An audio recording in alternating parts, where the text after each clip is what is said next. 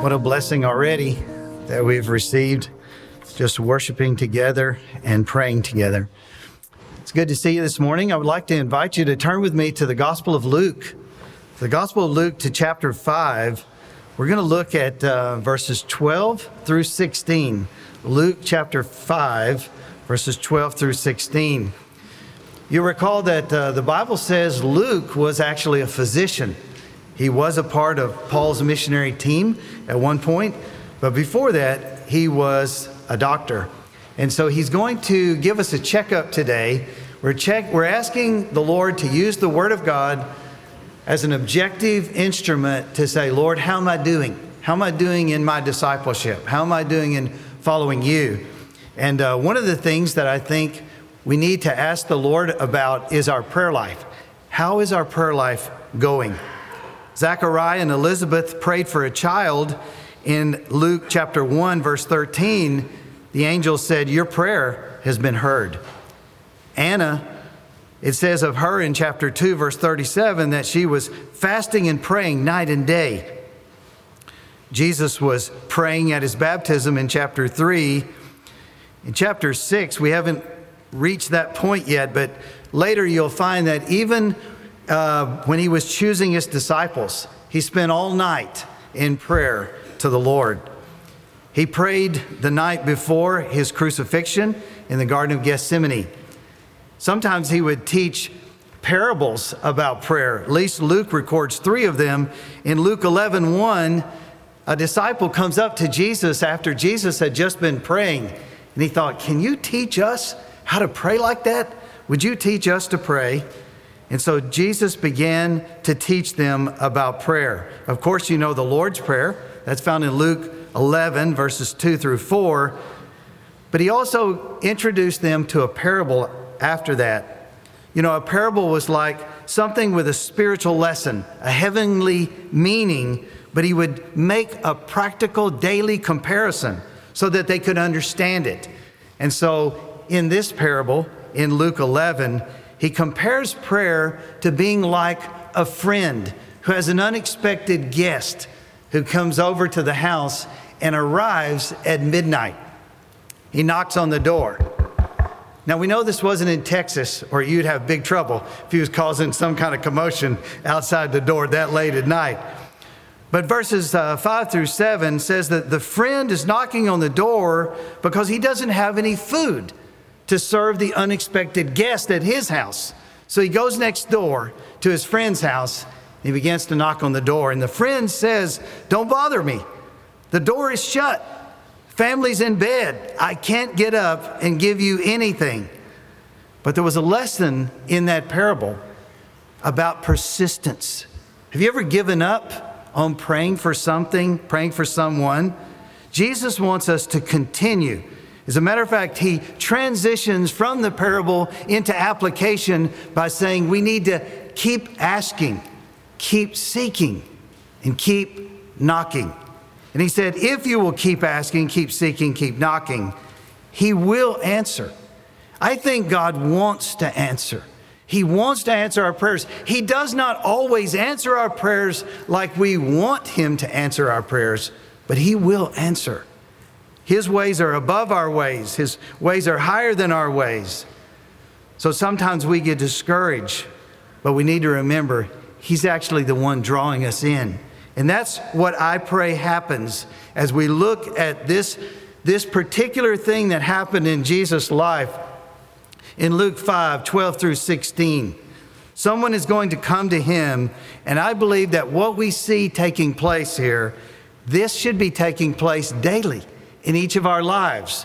When you're facing a problem, when you're facing a closed door, what do you do about it? Do you just panic? Do you go and knock on other people's doors? Or do you go to the door of heaven and say, Lord, I really need you to help me with this one? I want you to look with me at Luke chapter 5, verses 12 through 16. Would you stand in honor of God's word? Here's what he says While he, this is Jesus, was in one of the cities, there came a man full of leprosy. And when he saw Jesus, he fell on his face and begged him, Lord, if you will, You can make me clean. And Jesus stretched out his hand and touched him, saying, I will be clean. And immediately the leprosy left him, and he charged him to tell no one, but go and show yourself to the priest and make an offering for your cleansing as Moses commanded for a proof or a testimony to them. But now, even more, the report about him went abroad, and great crowds gathered to hear him and to be healed of their infirmities. But he would withdraw to desolate places and pray. Let's go to the Lord in prayer. Lord, just like that disciple, would you teach us to pray? I pray you would take the word of God that has been recorded here for us so that we can learn from it. How should we pray? What should we do when we encounter problems that we do not have the ability to resolve? I pray that you would lead us to your throne of grace. Bless us as we look at your word. In Jesus' name we pray. Amen. Thank you. You may be seated. I want us to see five truths about prayer that I hope will change and affect and deepen, strengthen your prayer life. The first one is this whenever a problem is permitted to enter our lives. You see, when you see verse 12, while he was in one of the cities, there came a man, and that man that came to Jesus, he had a problem. You know, when God made man, when he placed Adam and Eve in the Garden of Eden, there were no problems. He didn't want us to have problems like that. But you know what we did? We disobeyed him. And because we disobey him, because we still disobey him, there are all kind of problems that we encounter here on this earth. But the good news is that in Christ, we are offered the opportunity to once again go to a place where there will be no more suffering, no more problems, no more sin, no more Satan, all of these kind of things will be a part of the past. No more sorrows. But Jesus did say to his disciples in John 16, verse 33, In the world you will have tribulation. But he goes on to say, Be of good cheer because I've overcome the world. So what we have to say is okay, God is sometimes going to allow us as his followers to encounter tribulation hard times, difficulties, problems. This man certainly had a problem. The problem is identified by the medical doctor Luke when he says this man had leprosy. Leprosy is a skin disease. It's not always Hansen's disease that maybe you've read about Hansen's disease that's quite serious. When I was a missionary in Japan, Jody and I, our first assignment was on the island of Okinawa. I invited the two tenors to come. That's even, they've come to sing for us before, and they actually sang that song, Worthy of Worship. But whenever the two tenors came to Okinawa, we had a unique opportunity. We were invited to go to a leper colony. And that was my first time to ever actually see not just one leper, but many people that were dealing with leprosy. But you know, the problem was identified. Have you ever identified what the real problem is in your life? Not only was this problem leprosy, but notice one other word that is given in this text that describes the magnitude. He magnifies this problem to look at it through the microscope, and the doctor says he didn't just have leprosy, he was full of leprosy. Maybe that's how you feel. Maybe you'd say, man, I don't just have one problem. It's like I'm, I'm surrounded, I'm pressured, I'm going down. I feel like this is too much for me. How would you describe the problem or the problems that are facing your life? What are you doing with those problems? That leads us from the first truth to the second truth that I saw here. This man when he had a problem, look at what he did with the problem. And when he saw Jesus, he fell on his face and he begged him, Lord, if you will, you can make me clean. So when you have a problem, what you can say is, Lord, I would like to submit this problem to you in prayer. Sometimes we want to talk to everybody else under the sun about our problem rather than the one who can actually do something about the problem.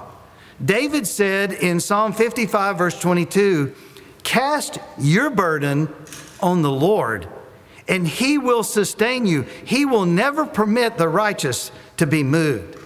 So, what we have to learn to do is when I encounter problems in my life, I need to take them to God in prayer.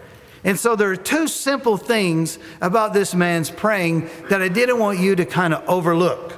The first one is the humility within his praying. Did you notice that it says he fell on his face? That was an act of worship. You know, for you, for me, for any of us to kneel down by our bedside and to say, Lord, I just want to say, I'm humbling myself before you because I can't solve this problem with my children, with my grandchildren. I can't solve this problem in my country. I can't solve this problem at work. Lord, this problem at school, it's beyond me. I can't solve this problem myself. So when we have those kind of problems, it's a call to humble yourself. Humble yourself before God like this man. You know, normally a, a leper was not supposed to approach other people. This guy can't help it. This guy knows you're the only one in the whole universe that can help me. And he comes and he just bows down before this man. Have you done that? Have you humbled yourself before God and offered up a simple prayer about your problem? Notice also the intensity, not just the humility, but the intensity within his praying. It says he begged him. He begged him. This is not someone that's doing a drive through. Hey, I just need a quick blessing here. I'll give you a one minute prayer. Oh, it didn't work. So you drive away and you assume because you prayed for one minute that it doesn't work. He does work, He works. Prayer works because it gets us in touch with Him. But we have to show Him that this is real, this is in our hearts, it means something to us. So that's why David often said, I pour out. I pour out my soul to God in prayer. Do you pour it out? If you bottle it up, it's liable to take you down. And I wonder if this man was really hurting. And so this man, he couldn't help it. He falls down, he begs him, he implores him. He's desperate. You know, do you remember in Gethsemane? If you were to look over at Luke chapter 22, you would see, oh, wait a minute. I see these same principles about prayer in the life of my Lord, the Lord Jesus Christ. Listen to what it says in Luke chapter 22, verse 39. And he came out and went, as was his custom, to the Mount of Olives, and the disciples followed him. And when he came to the place, he said to his disciples, Pray that you may not enter into temptation. And he withdrew from them about a stone's throw.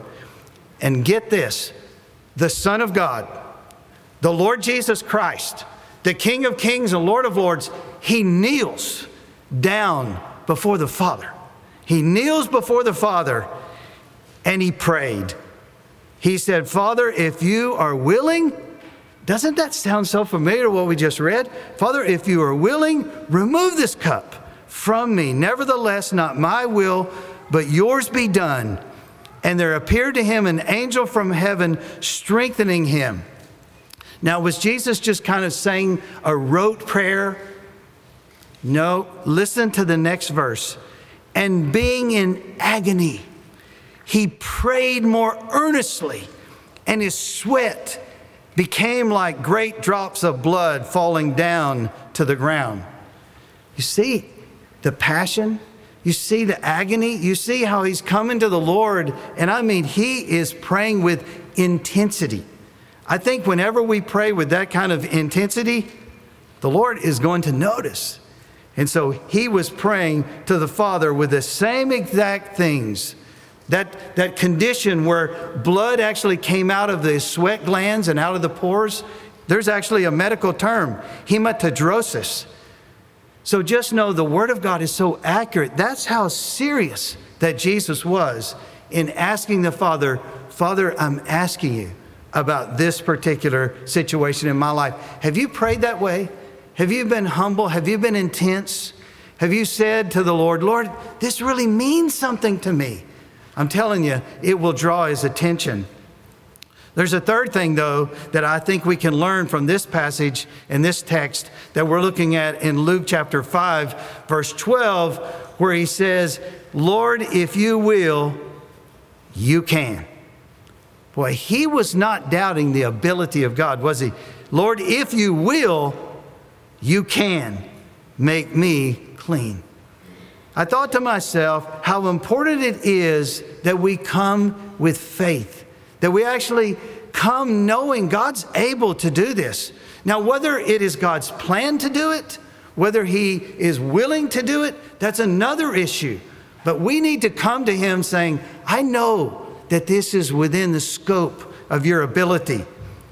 Chuck Swindoll points out in his commentary that the Greek grammarians describe the leper's request as this is a quote, a third class conditional clause.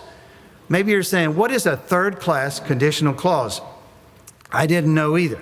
So here's what he said it means that you're not presuming upon the willingness of God but you're certainly convinced of the ability of God.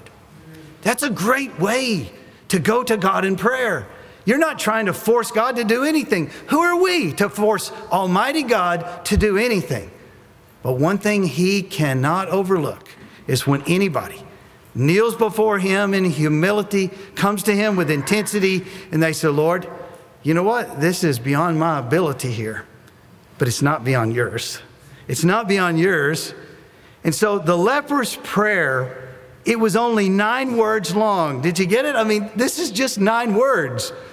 But his brief transmission tells us the kind of knocking, the kind of knocking, the kind of asking, the kind of seeking, the kind of praying that God simply cannot ignore. I believe two things stood out to me about this man's prayer I wanted to point out to you. I believe that God is attracted to surrender. Whenever God sees we're just playing a game with Him, there's no, nothing that binds Him to listen to us. But whenever God sees that we're surrendering and we say to Him, Lord, I don't know that this man, I don't know how much this man knew about Jesus, but he knew one thing He's Lord. Have you ever bowed your knee to turn from your sin, from say, Lord, I'm sick and tired of lying. Lord, I'm sick and tired of li- living in deception, or I'm sick and tired of stealing, I'm sick and tired of being angry and selfish and prideful, and on and on it could go.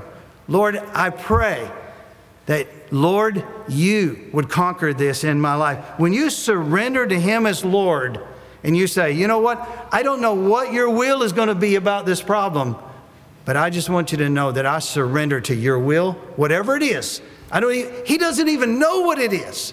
And he simply says, Lord, if, if it is your will, I love that, if you will.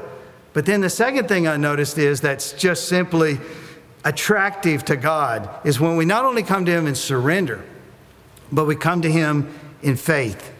He said, Lord, if you will, you can make me clean. You can make me clean. Do you remember when the angel Gabriel was sent to Mary to tell her that the Holy Spirit was going to place Jesus within her womb? Do you remember what he said to her? He said, For nothing will be impossible with God. This was an impossibility for a Virgin Mary to have a baby. This would require something only God could do. And so the angel says, Nothing will be impossible with God. I want to show you a couple of cross references just so you know that I'm not just trying to, to sound religious here in what I'm trying to say to you. In James chapter 1, anybody here ever pray for wisdom? You ever say, God, I, I don't know what to do. I don't know what to think about this. Well, in James chapter 1, verse 5, he says, If any of you lacks wisdom, so this guy's knocking he's knocking on heaven's door saying, Lord, I need wisdom, then here's how you ask. Let him ask God, who gives generously to all without reproach, and it will be given him. But, there is a qualifier here, but let him ask in faith with no doubting. For the one who doubts is like a wave of the sea that is driven and tossed by the wind. For that person must not suppose that he will receive anything from the Lord. He's a double minded man, unstable in all his ways. If I made that up, you would think that I was just trying to be religious, right? That's not my words. This is the Word of God. It's not the only place. In Hebrews chapter 11 and verse 6, it says, And without faith, it's impossible to please Him. For whoever would draw near to God must believe that He exists and that He rewards those who seek Him. You see the, the connection here? There's a connection between our surrender and a connection between our faith in saying, Lord, I really believe that this is within your scope, within your ability. So now let's think about the whole process. Back up with me. Go back to Luke chapter 5 and let's look at the whole thing. If God really loves you, if God really loves you, if God loves me, why would He even allow some incredible need to enter into our lives? Why didn't He just solve them without us even asking? He wants a relationship. He wants, he wants our need to draw us to Him, right? But there's even more than that. Have you ever considered the whole process is like God giving you a platform? It's like He tailor makes a platform just for you and Him. And so there you are in your world, your family, your job, all your problems. And God says, I want to show those around you who I am. I want to display my power and my ability through your inability. Isn't that what Paul said in 2 Corinthians 12? He said, I kept on asking God, remove it, remove it. And he says, No, in your weakness, I'm going to show myself strong. So I want us to think about the possibility for him is a platform outfitted for you. And so I want you to learn to see your problems. Don't see them as obstacles, see them as platforms. This week, when something happens in your life, say, you know what? I believe that this is a, a platform for me on which God's going to display something. What will God display through your life? Well, I want you to look back at the text and I want to show you some things that you might not have thought about this I mean, I, I went through this thing all week long, running it back over and over through my life. And here's what I noticed verse 13 Jesus stretched out his hand and touched him. That may not seem like a lot, right? But wait a minute. Who did he just touch? Are you supposed to touch a leper? Jesus stretched out his hand, the guy's at his feet, and he touches him. You know what I think the touch said? I'm welcoming you. I'm welcoming you. Do you know that whatever problem you're going through, you can display that God loves you, or you know what you can display? It'll make you better, or it'll make you really bitter. So you can display either one you want. But on that platform, God is saying, tell them before you know how it's going to turn out, tell them that I love you. Tell them that you love me. Tell them that I'm a God of grace. Tell them I'm a God of holiness. Tell them that I'm a God of judgment. Tell them that I'm a God of salvation and forgiveness. Tell them who I am. And so I thought, wow, the platform will display his welcome, but also the platform will display his will.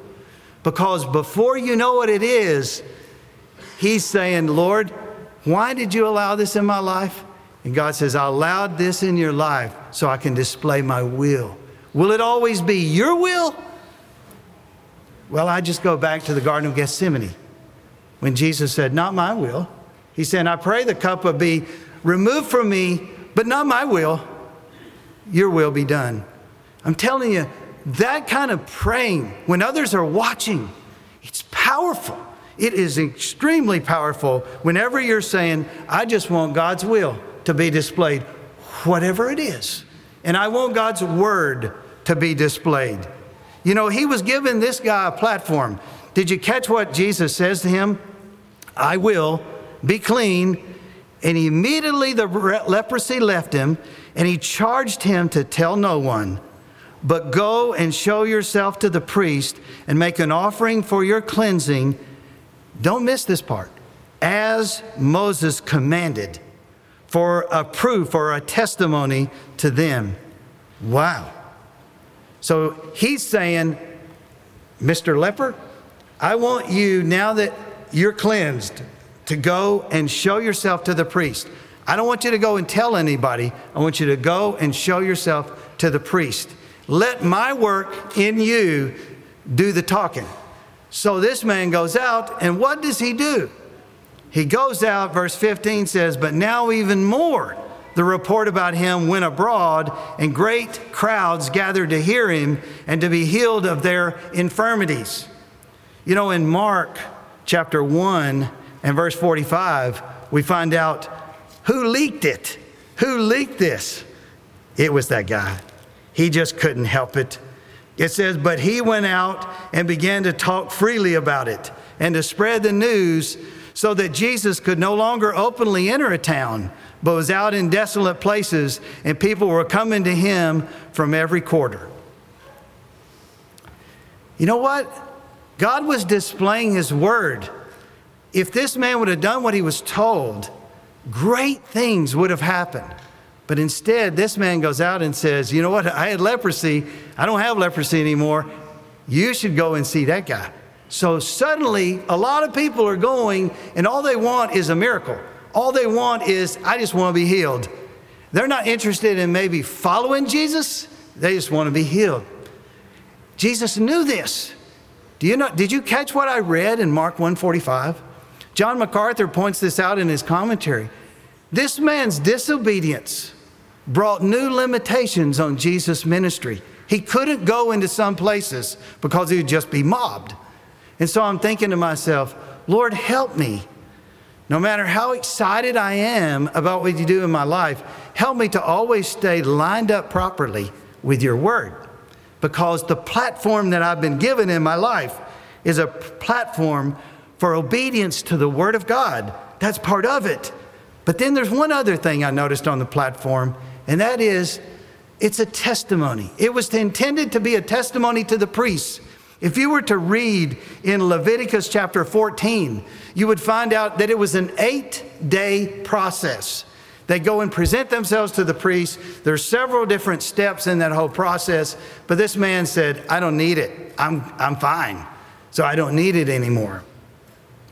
But you know what? He was going to display a witness to those priests, and they didn't get to see it. And so I just wonder who's not going to see it? if we're not obeying Him, if we're not the witness that God would want us to be. I want to close with one last truth.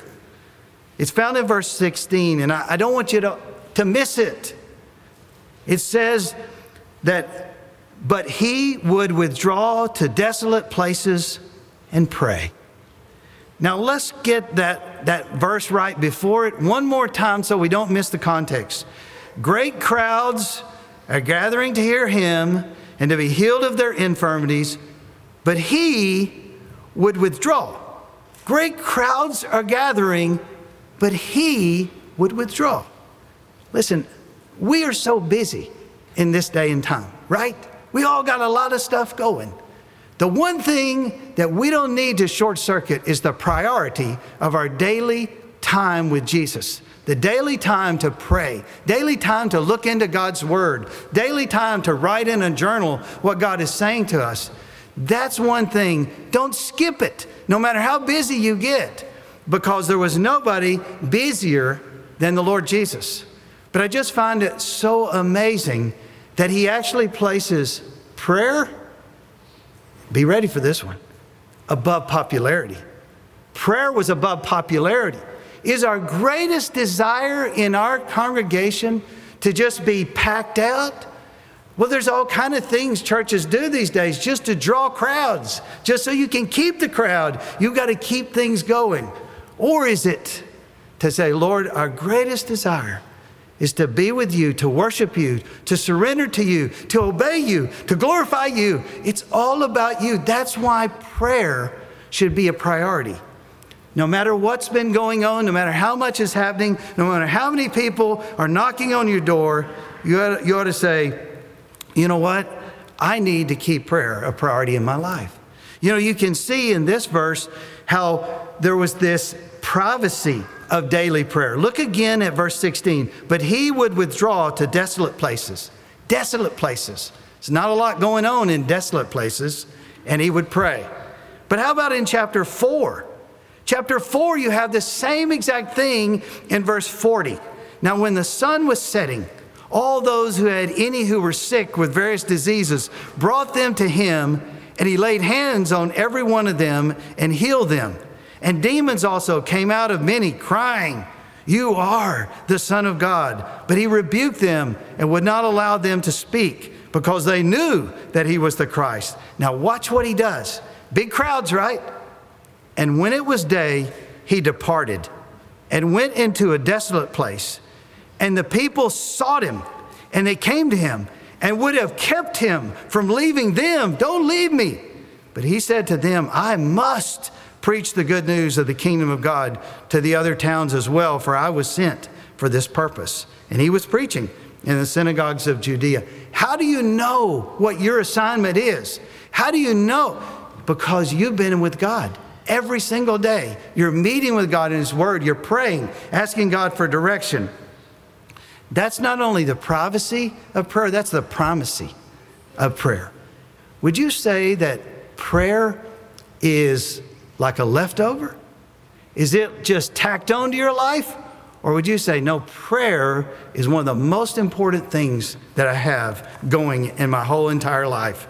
I'll never forget hearing a true story of Billy Graham, how he went to a hotel room and he uh, called the front office and they came and he had pulled the TV off the wall. And they're like, what in the world? It was one of those that was kind of, you know, up there on a frame. He had jerked on that thing, and pulled it off. He set it outside the door and they came and they said, Did the TV not work? And he said, No, the problem is it worked. He said, I didn't want that TV to distract me from spending time with the Lord. He said, I'm here to preach the good news. And so he removed the TV and he said, Send the bill to my office. I'll be glad to pay for it to be put back up there. Man, you see, this man's problem was not the only time Jesus cleansed leprosy. Only Luke records in chapter 17 verses 11 through 19, chapter 17, verses 11 through uh, 19, the account of the cleansing of 10 leopards at one time. Cleansed them all at one time. If you were to go through this thing, you would notice the same sequence. A problem was permitted into their lives. They took the problem to the Lord in prayer. They offered their prayer with the possibility, hey, he can do something. Their need was a platform to display all the things that God had done, all that was possible for him. But here's the thing only one out of 10 went back to spend time with the Lord and say thank you. I just want to ask you, let's be honest. Has God just poured out blessing after blessing on your family, on your life? He's given you so many answers to your prayers. He's been so good to you. And are you cutting him out of your schedule these days? Really? We, got, we have to understand that the priority of prayer is the secret to more platforms, more opportunities. And whenever we feel like, hey, I'm too important to pray, then God may say, you know what? Then we may have to decrease the amount of opportunities that we give you because you're not spending time with me. So I want to close you and ask I'd like to ask if you close your eyes, that way you're not distracted by other people. As we go into this time of invitation, here's what I want you to think about. First question is this Are you discouraged over a certain problem that God has permitted in your life? What is that problem? Can you just identify it?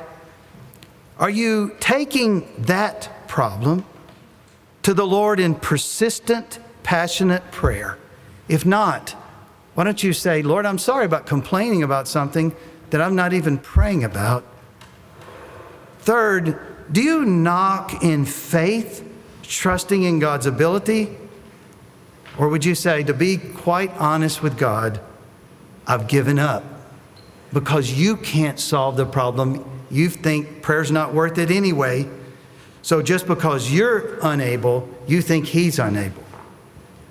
Let me go to a fourth thing. Have you considered that your need is actually a platform for God's glory?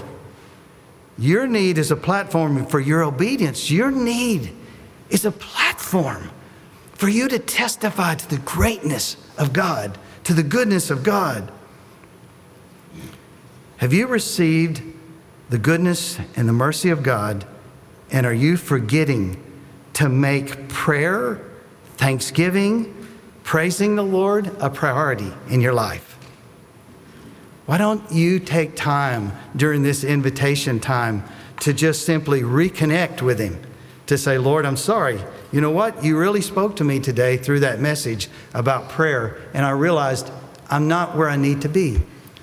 So I want us to stand together, and uh, some may need to come and, and kneel down at the altar. Some may need me to pray with you or something like that. But, but the main thing is if there is a closed door between you and God, it could be that you've not confessed your sin, you've not repented of sin, and trusted Jesus Christ the very first time. And so that's why you feel like I'm cut off between God. So all you need to do is say, Lord, I'm tired of that. I want there to be an open line between me and God.